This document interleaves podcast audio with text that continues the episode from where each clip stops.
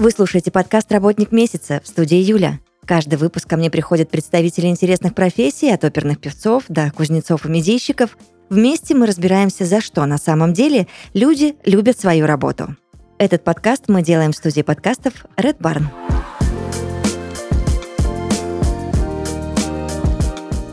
Подкасте «Работник месяца» Ольга Борисевич, телевизионный режиссер. Олечка, привет. Привет, привет. У меня вопросиков много по твоей профессии. Всегда готова, ты же знаешь. Да. Стартуем с того, вообще, как ты решила стать телевизионным режиссером. Это был осознанный выбор или это было как-то по-другому все? Это было осознанно, но это осознание пришло достаточно быстро, и причем оно пришло в 11 классе. Так получилось, что я занималась хореографией, все думали, что я буду хореографом, а меня пригласил оператор, который нас всегда снимал, и говорит, ты знаешь, нам нужна ведущая, проект детский, пойдем. Я говорю, нет, ты что, я не смогу. Он такой, давай попробуем. Мы попробовали, я увлеклась, и на тот момент э, в крае проходила Олимпиада по журналистике. И от района меня послали в край. Так получилось, что я взяла четвертое место. Если бы я, ну, для понимания, если, бы- если ты берешь первое, второе, третье, то тебе организуют место на журфаке. Мгм. А в связи с тем, что я взяла четвертое место, мне не организовали это место, и я, если честно, была очень рада, потому что писать и видеть картинкой – это разные вещи. Так как Согласна. у меня, ну, так получилось, что мое нутро, мое восприятие мира – это больше именно картинка, визуализация. За счет этого я поняла, что я не хочу быть журналистом. У меня, более того, у меня даже дома был скандал по этому поводу. Настолько, что папа был готов меня отправить на коммерцию, лишь бы только я пошла именно туда, Мгм, на журфак. Я не хотела, сопротивлялась, вопреки ему. А я поехала поступать в Институт культуры на тот момент, потом это была академия, потом это был уже университет. да. И все это, ну, как прежде чем туда поступить, да, для понимания твоего, а, так получилось, что сдав последний экзамен, я поняла, что после хороших оценок я не поеду за двойкой. Я просто не... У меня был такой ступор. У меня поехала за оценкой мама. Она приехала и сказала, да, ты получила два, ты не... Я... Ну, я считала, видимо, информацию с нее, с- от нее, потому что, ну, получилось, что у меня там было 4. То есть максимальное количество баллов, это было 14, и у нас было тогда в группе немного таких человек, к сожалению или к радости, я даже не знаю, как сказать, потому что на самом деле наш поток был классный. Конечно, но ты вспомнишь, какой был бешеный конкурс? Бешеный конкурс. Ну, мы прошли все круги ада. Да.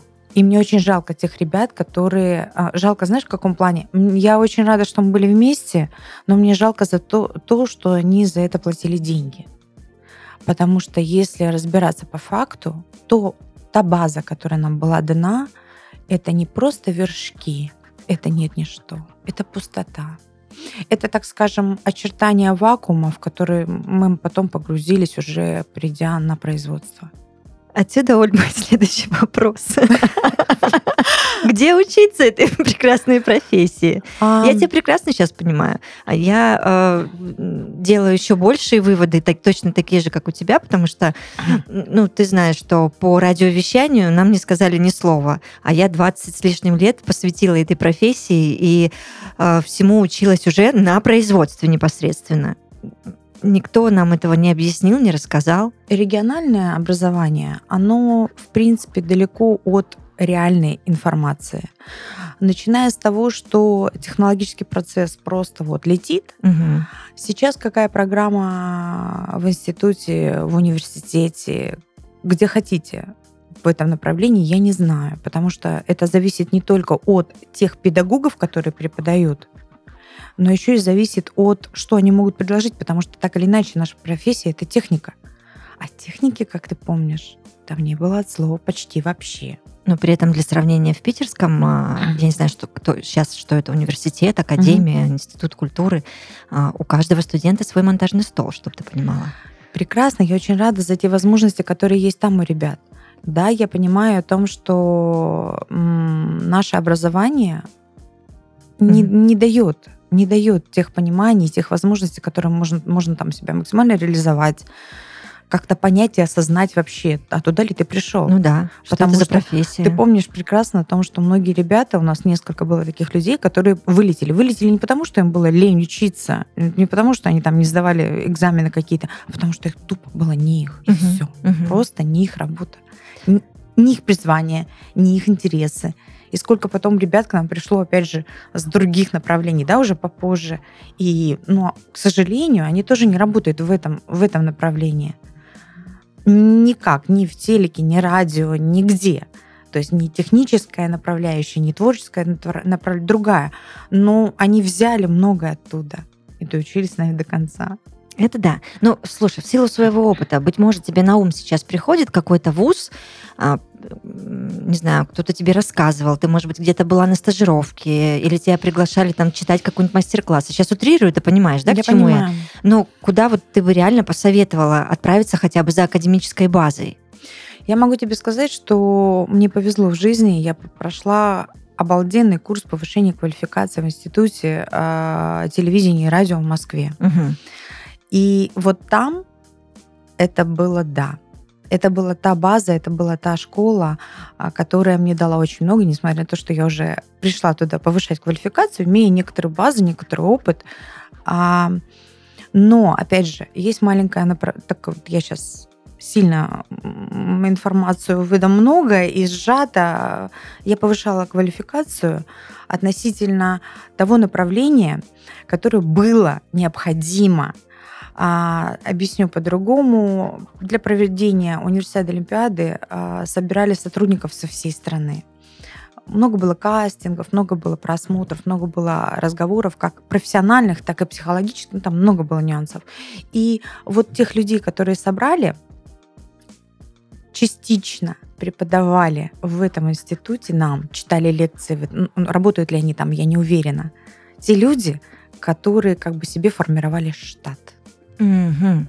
И вот они, а это мега-мозги, это мега-профессионалы технического плана. Реально. Они нам дали такую массу, такую глыбу, которую до сих пор можно разгребать, купаться, наслаждаться вот именно вот в профессиональном плане. Так, хорошо. А, что ты чувствовала на своем первом эфире? Первый мой эфир, ты же понимаешь прекрасно, для того, чтобы дойти до уровня режиссера, ты проходишь несколько этапов. Так, Для давай вот здесь начала- подробнее. И для Ага. начала ты, когда приходишь на производство, ты вникая, носишь бумажечки, Мгм. носишь кассеточки, Мгм. просматриваешь. На тот момент это были кассеты, ты просматриваешь, ты их ты мингуешь по кадроплану. Тогда были такие условия. Позже тебе там позволяют сесть за титровальную машину, где ты можешь онлайн титры накладывать. Опять ты привыкаешь к тому, что каждый выполняет свою роль в этом большом коллективе творческом. И сложным. И, и сложным, да, Мгм. потому что с одной стороны, все должны четко выполнять свои задачи, с другой стороны, есть нюансы, и все эти нюансы должен понимать режиссер, и он все равно такой эм, всех держит как марионеток, да, на своих пальчиках, и при этом он несет ответственность полностью за все, что происходит в эфире.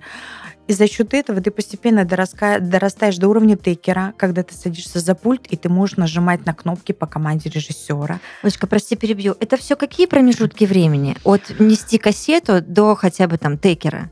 Ну, у меня, наверное, где-то года полтора было. Это зависит от человека и его способностей или, или от чего? Или есть четкий график, что вот сначала там три месяца ты носишь кассеты? Нет, смотри, э, на тот момент, беря старую э, систему, да, а я попала в систему именно, и я благодарна этой очень компании за то, что я поняла это изнутри, и спасибо им, что это был пошаговый такой этап.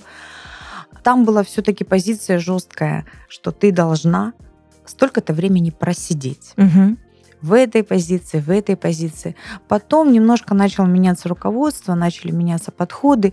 Они понимали, кто быстрее, так скажем, усваивает информацию, чуть-чуть быстрее пошел, ускорялся процесс. Я не могу тебе сказать, что это плохо, потому что даже сейчас, несмотря на то, сколько лет я работаю в этой сфере, да, я все равно с каждой, с каждой трансляции для себя беру что-то новое. Ну, хотя, казалось бы, ты же столько лет работаешь, ты, по идее, все знаешь. Нет ты все равно для себя что-то берешь и какую-то делаешь переоценку, где можно было перестраховаться, иначе поступить. За счет этого улучшалось бы качество. Мгм. Давай вернемся к Текеру. После него что доверяют? После него... Помощник режиссера? Нет, вот помощник режиссера, ты носишь Это кассеты. Да, А, а ассистент поняла. режиссера, это ты сидишь текером за пультом, Так. а потом ты режи- режиссер, асси- ассистент, Мгм. когда ты сам можешь маленькие трансляции делать, типа там три камеры, как, какие-то записи небольшие, да. А потом ты уже становишься режиссером. Ты способен сам работать на более глобальных проектах, ты способен сам ам, за- выезжать на съемки и сам потом участвовать в создании, так скажем, продукта. Это уже отдельно режиссер занимается. Дальше уже идет старший режиссер и режиссер главный. Все. Так, ну по поводу профессионального роста мы еще с тобой обязательно поговорим. А, У меня есть такой вопрос. Давай вернемся в твое ощущение и состояние, когда у тебя случился первый режиссерский эфир. У меня руки не просто дрожали. Я боялась, что я не попаду в кнопки. На самом деле, ты просто понимаешь всю зону ответственности, несмотря на то, что это запись. Ты все равно, у тебя такой мандраж. Мандраж, который связан, возможно, отчасти от того, что ты не уверен в себе, безусловно. Потому что как с тобой рядом вокруг профессионалы, и тебе нужно как бы показать уровень. Плюс ко всему, это такой какой-то мелкий нюанс, но ты все равно внутренний не столько не себе доверяешь, сколько ты не доверяешь всем остальным. Это странно звучит, но по факту из-за того, что это большой организм, вот кто-то один не вовремя что-то сделал, все разрушилось. Слушай, ну я тебя здесь поддержу очень. А, и по мне так это вообще не странно звучит. Знаешь, как я в свою бытность начинала, и хорошо, что так, наверное, получилось. А, в эфире я сидела одна. Ну, у меня не было звукорежиссера, там. Я все делала сама. Сам играю, сам пою, сам билеты мгм, продаю. мгм, мгм. А потом у меня была также практика работы, а, когда ты только ведущая и больше ничего. Твоя задача а, хорошо, классно говорить в микрофон, да?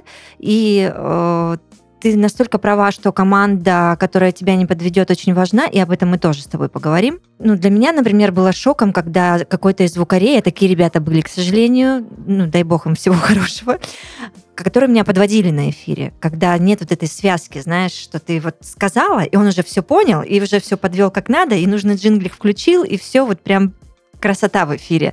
И ты, я, у меня были времена, когда ребята засыпали за пультом, и ты в это стеклышко что-нибудь кидал, там какую-нибудь ручку, карандаш, но микрофон не могла.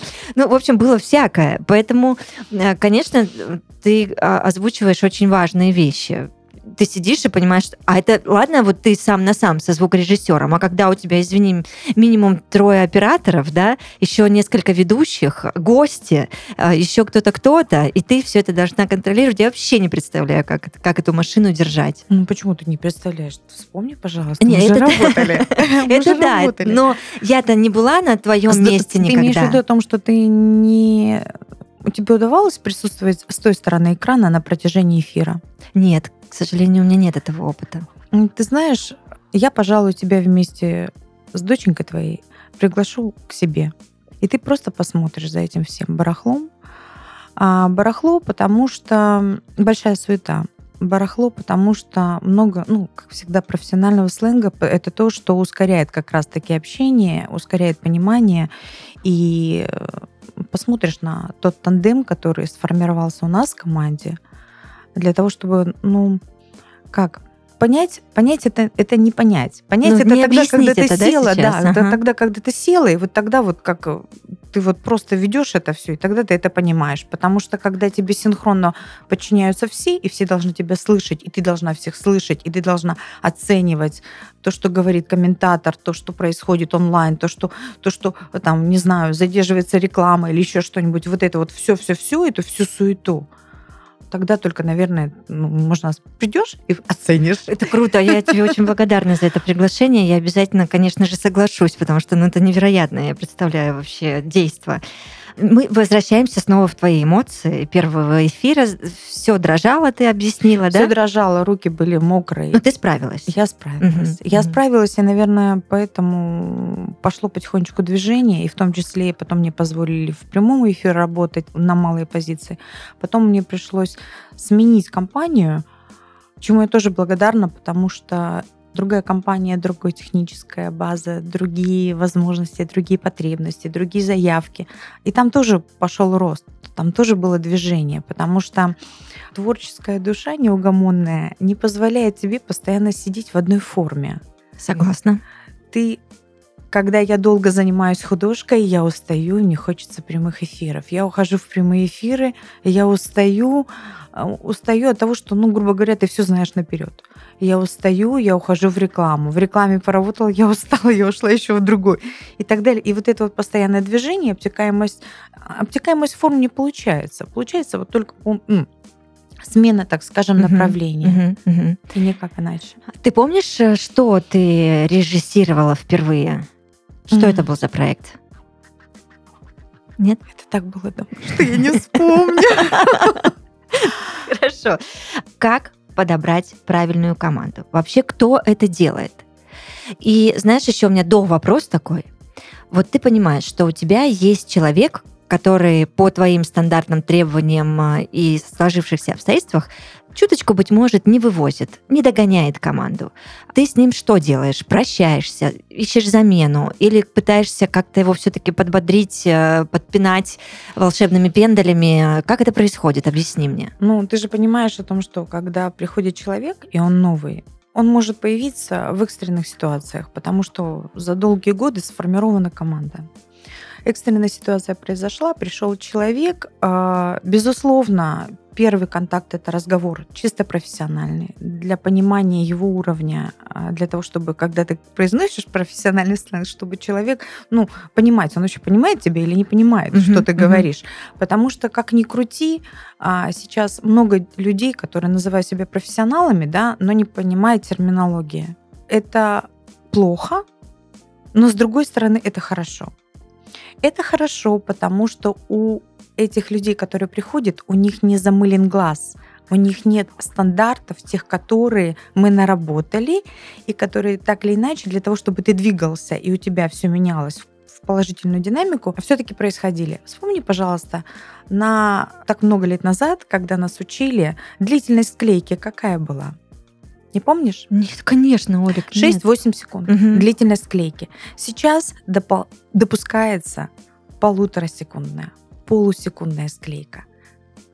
Меняется все вокруг, информационный поток Как все ускоряется. ускорилось, да. И у нас тоже все меняется. То же самое и у вас. Ну, вот я сейчас беру радийное направление, Мгм. тоже все меняется. И за счет вот этого движения роста, да, и ты берешь, э, кстати, очень часто что-то берешь от ребят этих. Берешь в понимании, в осознании, в применении, пытаешься внедрять аккуратно. Не вошло, выбрасываешь, ну и так далее. Ну, постоянный поток Мгм, хочется мгм. что-то менять. Беру а, человека, разговариваю на профессиональном, по профессиональным позициям, а, внедряю аккуратно на самые легкие Этапы? этапы, Мгм. и после окончания работы обязательно разговор. Если так получается, что опять какая-то ЧП, либо человек качественно себя показал, берем еще раз. И если я через некоторое время не вижу динамики, человек до свидания. Мгм. Почему, понимаешь? Потому что это тот продукт, за который ты несешь Ну, ответственность. конечно, понимаю, И да. никак иначе просто. Просто не, ну, потому что команда должна быть, и не сам себе кто-то один тянет, а другие, Мгм. пардон, в носу ковыряются. Это немного другие вещи, только команда, и никак иначе. Мы с тобой не обговорили, я ответила на один вопрос, Мгм. а второй вопрос по поводу того, кто формирует Кто команду. формирует, да, точно. Формирует команду продюсер. А, зачастую, ну, так скажем, казалось бы, наш э, мир достаточно большой, и много людей вокруг, и профессионалов много и так далее. А, но при этом, при всем, под конкретные задачи берутся конкретные люди. Если брать, ну, хорошо, по-другому объясню, попытаюсь.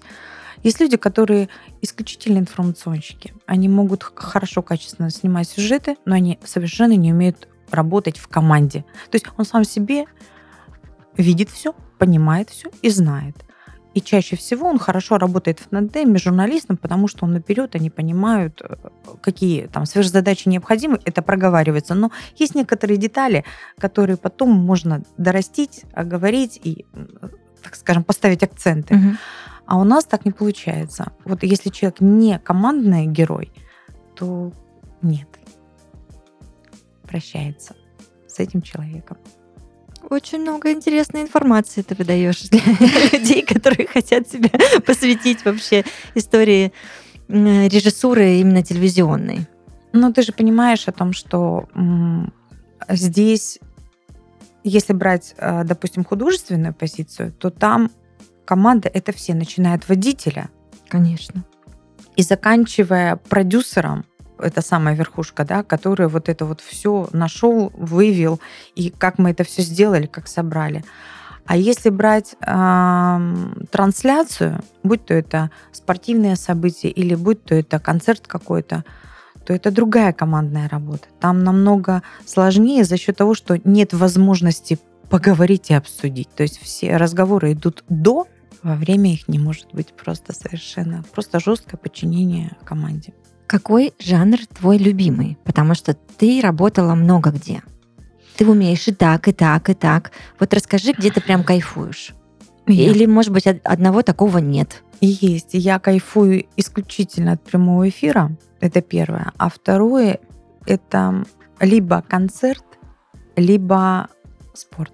Причем я даже не могу тебе сейчас сказать, если брать спорт, какой конкретно. Потому что их было много, они все интересные, они все своеобразные, и это очень, очень увлекает. А концерт, а концерт, потому что ты получаешь драйв, эмоции такие, которые ты заряжаешься не только от артиста, но еще и от э, людей в зрительном зале, и это очень волнительно и очень интересно. Помнишь самый яркий какой-то эфир твой, который вот, э, знаешь, в топе в твоем, один из любимейших, где, после которого ты вышла и сказала, это было просто ошеломительно. Локомотив баскетбольный локомотив угу. играли в Еврокап. Угу. Игра была у нас и играла Барселона. И это было, во-первых, это массовость зрительская, просто обалденная. Плюс ко всему, это эмоции ребята, спортсмены, выложились на максимум, потому что нужно было показать хорошую игру. И все так удивительно сплелось, что качество трансляции было хорошим. Но удивительно сплелось, я имею в виду, что все, начиная от зрителей, полноты зала. Сейчас это особенно актуально, потому что у нас не так давно начали пускать зрителей на спортивные события. Плюс ко всему, потому что это топовая команда приехала к нам в, в Краснодар. Это ну просто здорово. Вот это такие эмоции. А самое интересное то, что потом, позже, мне удалось побывать на игре в Барселоне, куда я уже приехала просто как болельщик. Я могу тебе сказать, что у нас пока еще люди так не умеют болеть, как болеют там. Но я думаю, что все впереди. Потому что баскетбол пока у нас массовый спорт, а, все-таки больше футбол. Согласна начиная от того, что у нас много, вообще, в принципе, много спортивных команд, и заканчивая тем, что все-таки футбол, он у нас э, более долгожитель в крае, чем баскетбол. Потому что баскетбол, по-моему, в 2007 к нам всего приехал клуб, и с тех пор, ну, он уже себе нарастил массу Согласна. болельщиков. Я всегда топлю за баскетбол. А, пусть просят меня все футболисты, мне там скучно, а вот баскетбол — это очень динамичная, классная игра. За счет ритма. Да, да. Отсюда мой следующий тебе вопрос. Оль, вот это состояние принятия быстрых решений, а, быстрая реакция на все происходящее. Вот ты мне сейчас рассказываешь про вот эту супер классную трансляцию, которая вот в, в твоем топе, да, режиссерском. А, это, это ж как, какими надо вообще качествами обладать, чтобы выхватывать сначала самой все эти картинки болельщиков, игроков, какого-то красивого мяча там и так Я далее. Понимаю. Чтобы потом это еще быстро, это же доли секунд, передать ребятам, чтобы они тебе дали эту картинку. Вот. Э, это натренировывается, я вот к чему. Нет, Или с этим надо это, родиться? Это, это схемы. Смотри, э, для того, чтобы показывать любую трансляцию, существуют определенные схемы. Угу. Это схемы и алгоритмы. То есть этому можно научиться? Этому можно научиться. Прости, вот я сейчас буду утрировать, конечно, и говорить угу. глупости и странные слова, но если ты тормоз по жизни, тебе удастся вообще в эту профессию погрузиться и делать ее качественно и классно? Не спортивную тогда. Не спортивную. Не спортивную, Мгм, да, тогда хорошо. пройдет. То есть, если у тебя мозговые процессы немного подтормаживают, Да. ну, это нормально, это физиология человека, ну, у конечно, каждого каждый все по-разному Да. соображает, да. Соответственно, это могут быть спе- спектакли. Там не такой алгоритм переключений. Это великолепно получится балет, потому что там тоже не такие алгоритмы, Мгм. а скорость переключений. Так получается, что, допустим, смотря коллег из Москвы, я некоторых знаю лично, а, и я четко понимаю, кто работает. То есть ты видишь а, алгоритм переключений и скорость переключений, и ты понимаешь, кто работает за пультом.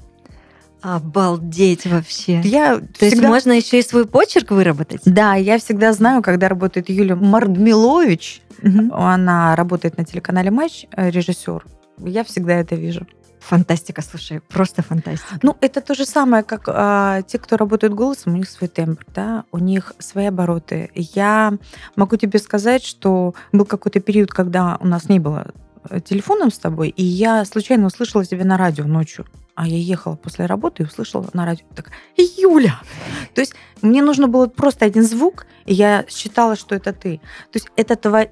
У каждого свои нюансы. То же самое, как у операторов. У них у всех есть свои фишечки. Те люди, которые работают долго, более того, есть даже такая очень важная позиция, возвращаясь к тому, что есть схемы, Мгм. и в схемах работают, ой, ой, есть еще и э, жесткая привязка. А, допустим, оператор только на конкретно этой точке, только на конкретно этой оптике. Он работает шикарно. Если его переставить на другую точку, там другие задачи, он будет долго вливаться. Это, с одной стороны, бонус, с другой стороны, это минус. А, бонус в чем? В том, что сейчас наш скорый, активный мир, да, и активный ритм приходит все-таки нас и приводит нас к тому, что мы должны быть более универсальны. Универсальный боец пригодится везде и всегда. За счет этого больше будет работы, за счет этого а, надо каждому улучшать свои навыки в разных направлениях. И все. Права абсолютно. Иначе никак. Мгм. Как ты считаешь, работа на федеральных каналах а, и местных студиях сильно отличается? Глубокая пропасть между ними или ее, может быть, вообще нет? Глубокая пропасть только в том, что техническая все-таки база в Москве намного выше уровнем, чем здесь. Это можно применить абсолютно к любому региону. Мгм.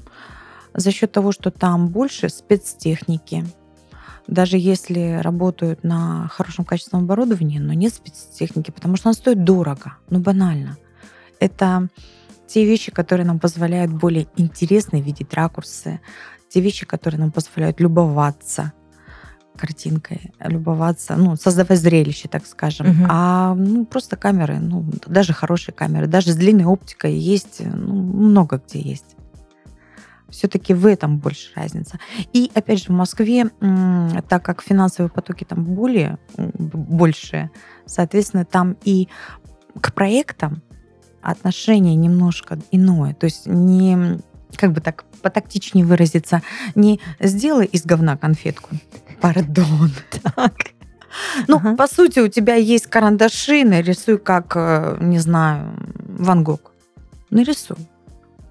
Сравнительный оборот такой жесткий, но он дает более четко понимать о том, что Как обстоят дела? Да, то есть Мгм. с большим вложением финансов. Сейчас позволительно, есть такие возможности, можно заказать технику из Москвы, тебе привезут, доставят. Пожалуйста, работай. Но просто это все стоит денег. А для того, чтобы делать производство качественное, ну невозможно все сделать на самобыте. Я помню, как наши умельцы много-много лет назад сами собрали кран. Молодцы. И тогда ему вот, вот ну, супер. Но нет, сейчас так не может быть. Ну, невозможно сделать качественный контент, если у тебя нечем работать. Согласна. Какой бы ты ни был профессионал. Мгм. Инструмент важен. А, давай вот вернемся в состояние карьерного роста, когда ты объяснила мне ассистент режиссера, что-то там еще и главный режиссер. А, Вот что, да, возможно в этой профессии? Куда? Откуда ты растешь и куда? Если брать региональную позицию, то ты можешь максимально добиться быть главным режиссером Мгм. на той или иной студии. Если брать Москву, до главного режиссера ты все равно будешь ползти очень-очень долго и навряд ли доползешь. А, вообще не факт, да? Нет, там совершенно не факт. Абсолютно не факт. понимаешь как? Это в первую очередь творческая профессия, ты понимаешь это очень хорошо. И там, наверное, больше играют не позиции твоего статуса, а как часто тебя приглашают и насколько добро отзываются о качестве твоей работы, по сути. Понятно. Ну вот смотри, ну вот я была просто девочкой-ассистентом, да, носила там бумажки. Постепенно, постепенно добралась, вышла на позицию там руководителя отдела, потом руководителя в этом направлении, там, как главный режиссер, это не дает тебе творческого развития, это дает тебе просто суеты людской, характера, бумажной угу. и так далее. Там, то есть угу. ты работаешь организатором, по сути. Ты не работаешь творчески, ты работаешь организатором. А если брать творческую направляющую, ну вот уже много, ну много лет, да, много лет. Я работаю на международном уровне трансляции, которые идут на международном уровне, нас осматривает Лондон. И если необходимы, допустим, какие-то корректировки, там, не знаю, к примеру, статистику по какому-то игроку показать, четко напрямую дается команда. Что бы я еще хотела в этом направлении, да, вот, ну вот куда бы? Ехать в Москву нет. Нет, потому что если здесь нет времени для свободной жизни и для семьи, то в Москве ее нет от слова совсем. В свое время я сделала этот выбор, я не поехала в Москву, меня приглашали, и я не жалею об этом ни секунды. Вообще, ни капли. Ну, видишь, сейчас тут э, горизонты стали шире. Просто по-другому Потому все что развернулось. в Москве, да, ты могла бы просто потеряться в огромном количестве в своих массе. коллег. Да, да, и все. И остаться там, где есть. А тут у тебя горизонты настолько в итоге выросли больше, выше, шире, что, наверное, это было правильное тогда решение все получилось так, как должно было получиться. Да, точно. А, у телевизионного режиссера, скажи мне, вообще может случиться какой-то профессиональный кризис? Вот это модное слово выгорание. А, если да, то из-за чего? И опять же, если да, то как из него выходить? Ну, видимо, неосознанно, да, я сейчас понимаю уже с позиции возраста и времени, я понимаю, что когда я выгораю из какого-то направления, я ухожу просто в другое направление. Когда мне становится неинтересно, когда я не получаю удовольствия от работы, я просто ухожу. Так, Ох. хорошо. А тогда что с высоты своего опыта а, накопленного ты можешь посоветовать тем ребятам, ну, не знаю, может быть, молодым, начинающим режиссерам телевизионным, да, у которых нет возможности искать другие формы? форму. Ну, что тогда? Только идти Просто на, в отпуск? Идти на повышение квалификации. Угу. Потому что там тебе все равно начинают открываться другие горизонты немного. Ну, в том плане не то, что тебе кто-то их нарисовал, а ты сам видишь немного другие направления. И никак иначе. Слушай, ну тоже ценный совет. Три плюса и три минуса твоей профессии. Есть ли они? Конечно, есть. Плюсы. Я очень долго думала по этому поводу. И так получается, что, наверное, перешерстила все свои 20 с гаком в этом направлении. И я так э, до сих пор э, маюсь по этому поводу. Оля имеет в виду 20 лет профессиональной деятельности. Больше, да, больше 20 да, лет, да. Если брать плюсы, то, наверное, адреналин, а, новые знакомства и новые знания. Могу объяснить, э, ну, адреналин, понятно, потому что эфир ежесекундно тебе подчиняется много, большое количество людей, ты в ответственности за качество продукта и так далее и тому подобное. Знакомство это потому, что благодаря там, если ты работаешь, к примеру, в художке, ты выезжаешь куда-либо, ты знакомишься с новыми людьми. Я сейчас даже вот перебирая все и вся, я даже вот тебе не скажу, там, кто, кто мне особенно сильно запомнился, потому что было много, и потому что, ну, невозможно выделить кого-то одного, правда.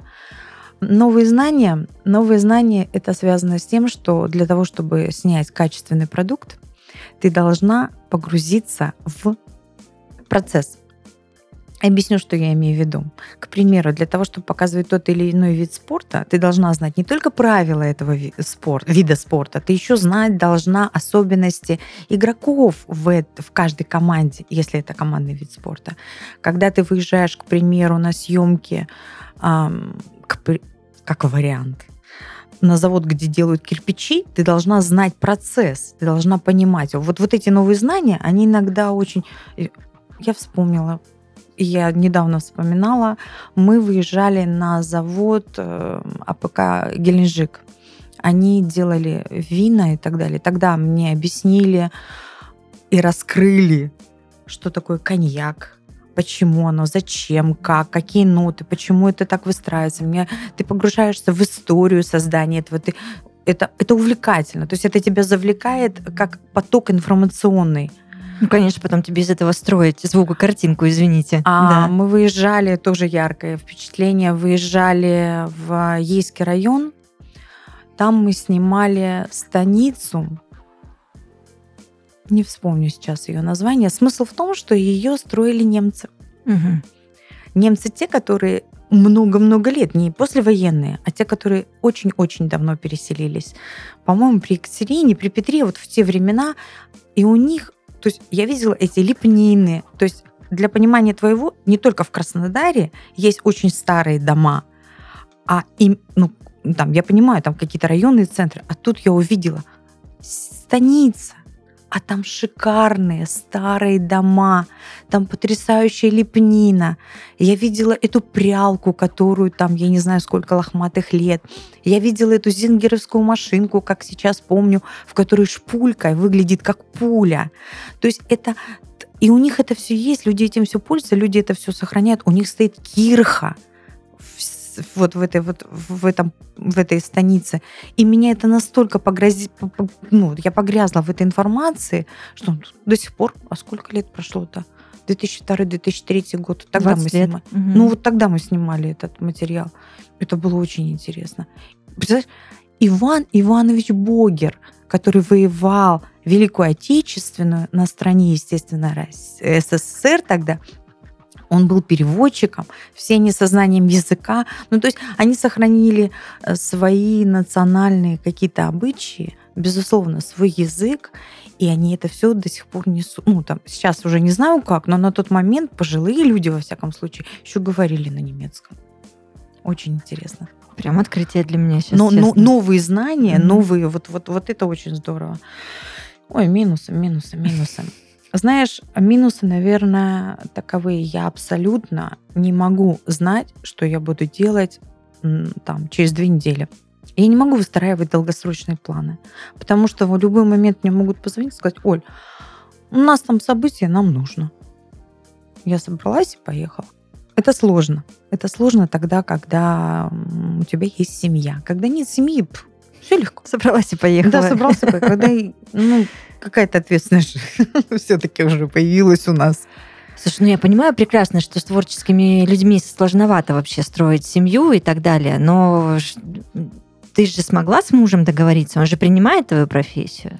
Так понимает. Вот так, у меня два раза не получилось. Так получается, что мой муж из моей сферы. А, вот он в чем секретик. Нужно да. среди своих искать. Ну, Чаще так и получается, потому что мы, э, как бы второй пункт, это не нормированный рабочий график. Ровно так и получается. Мы же на работе проводим время, ну, ну так скажем, со сранья до...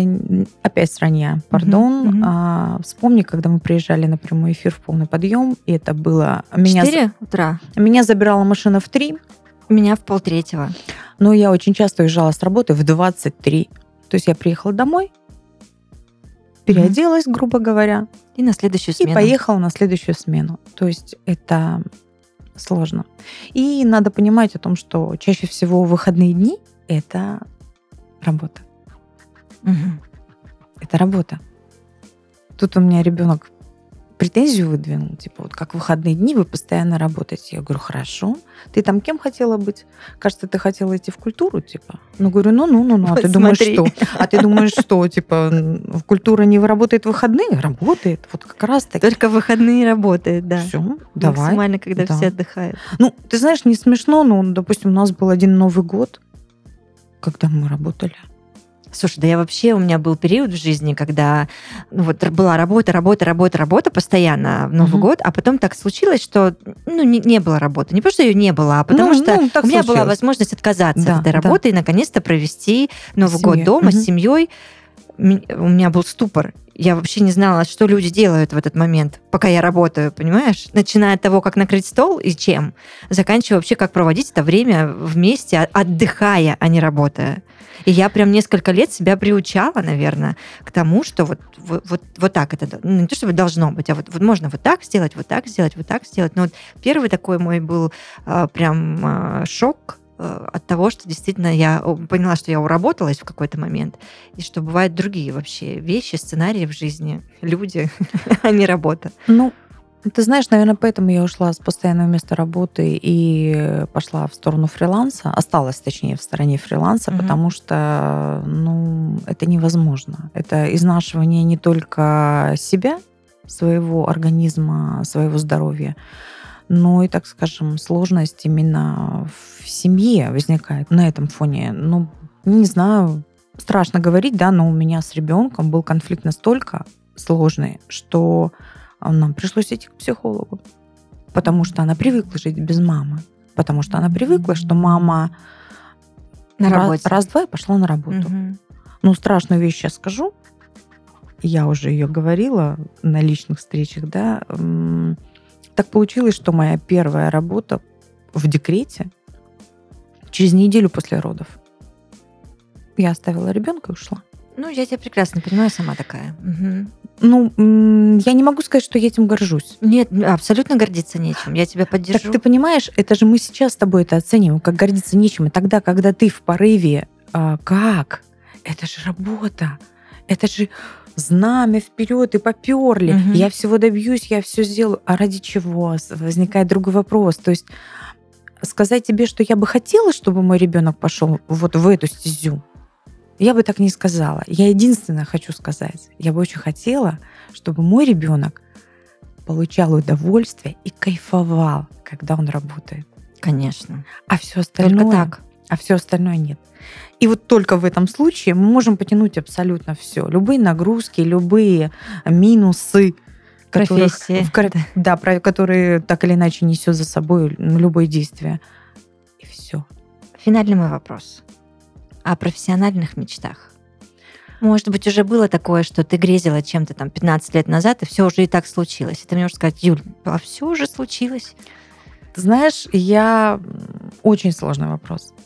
Сложный-сложный. Потому что когда-то очень давно, на заре, э, там, в середине да, своей, своего творческого пути, я мечтала поработать на каких-то международных трансляциях.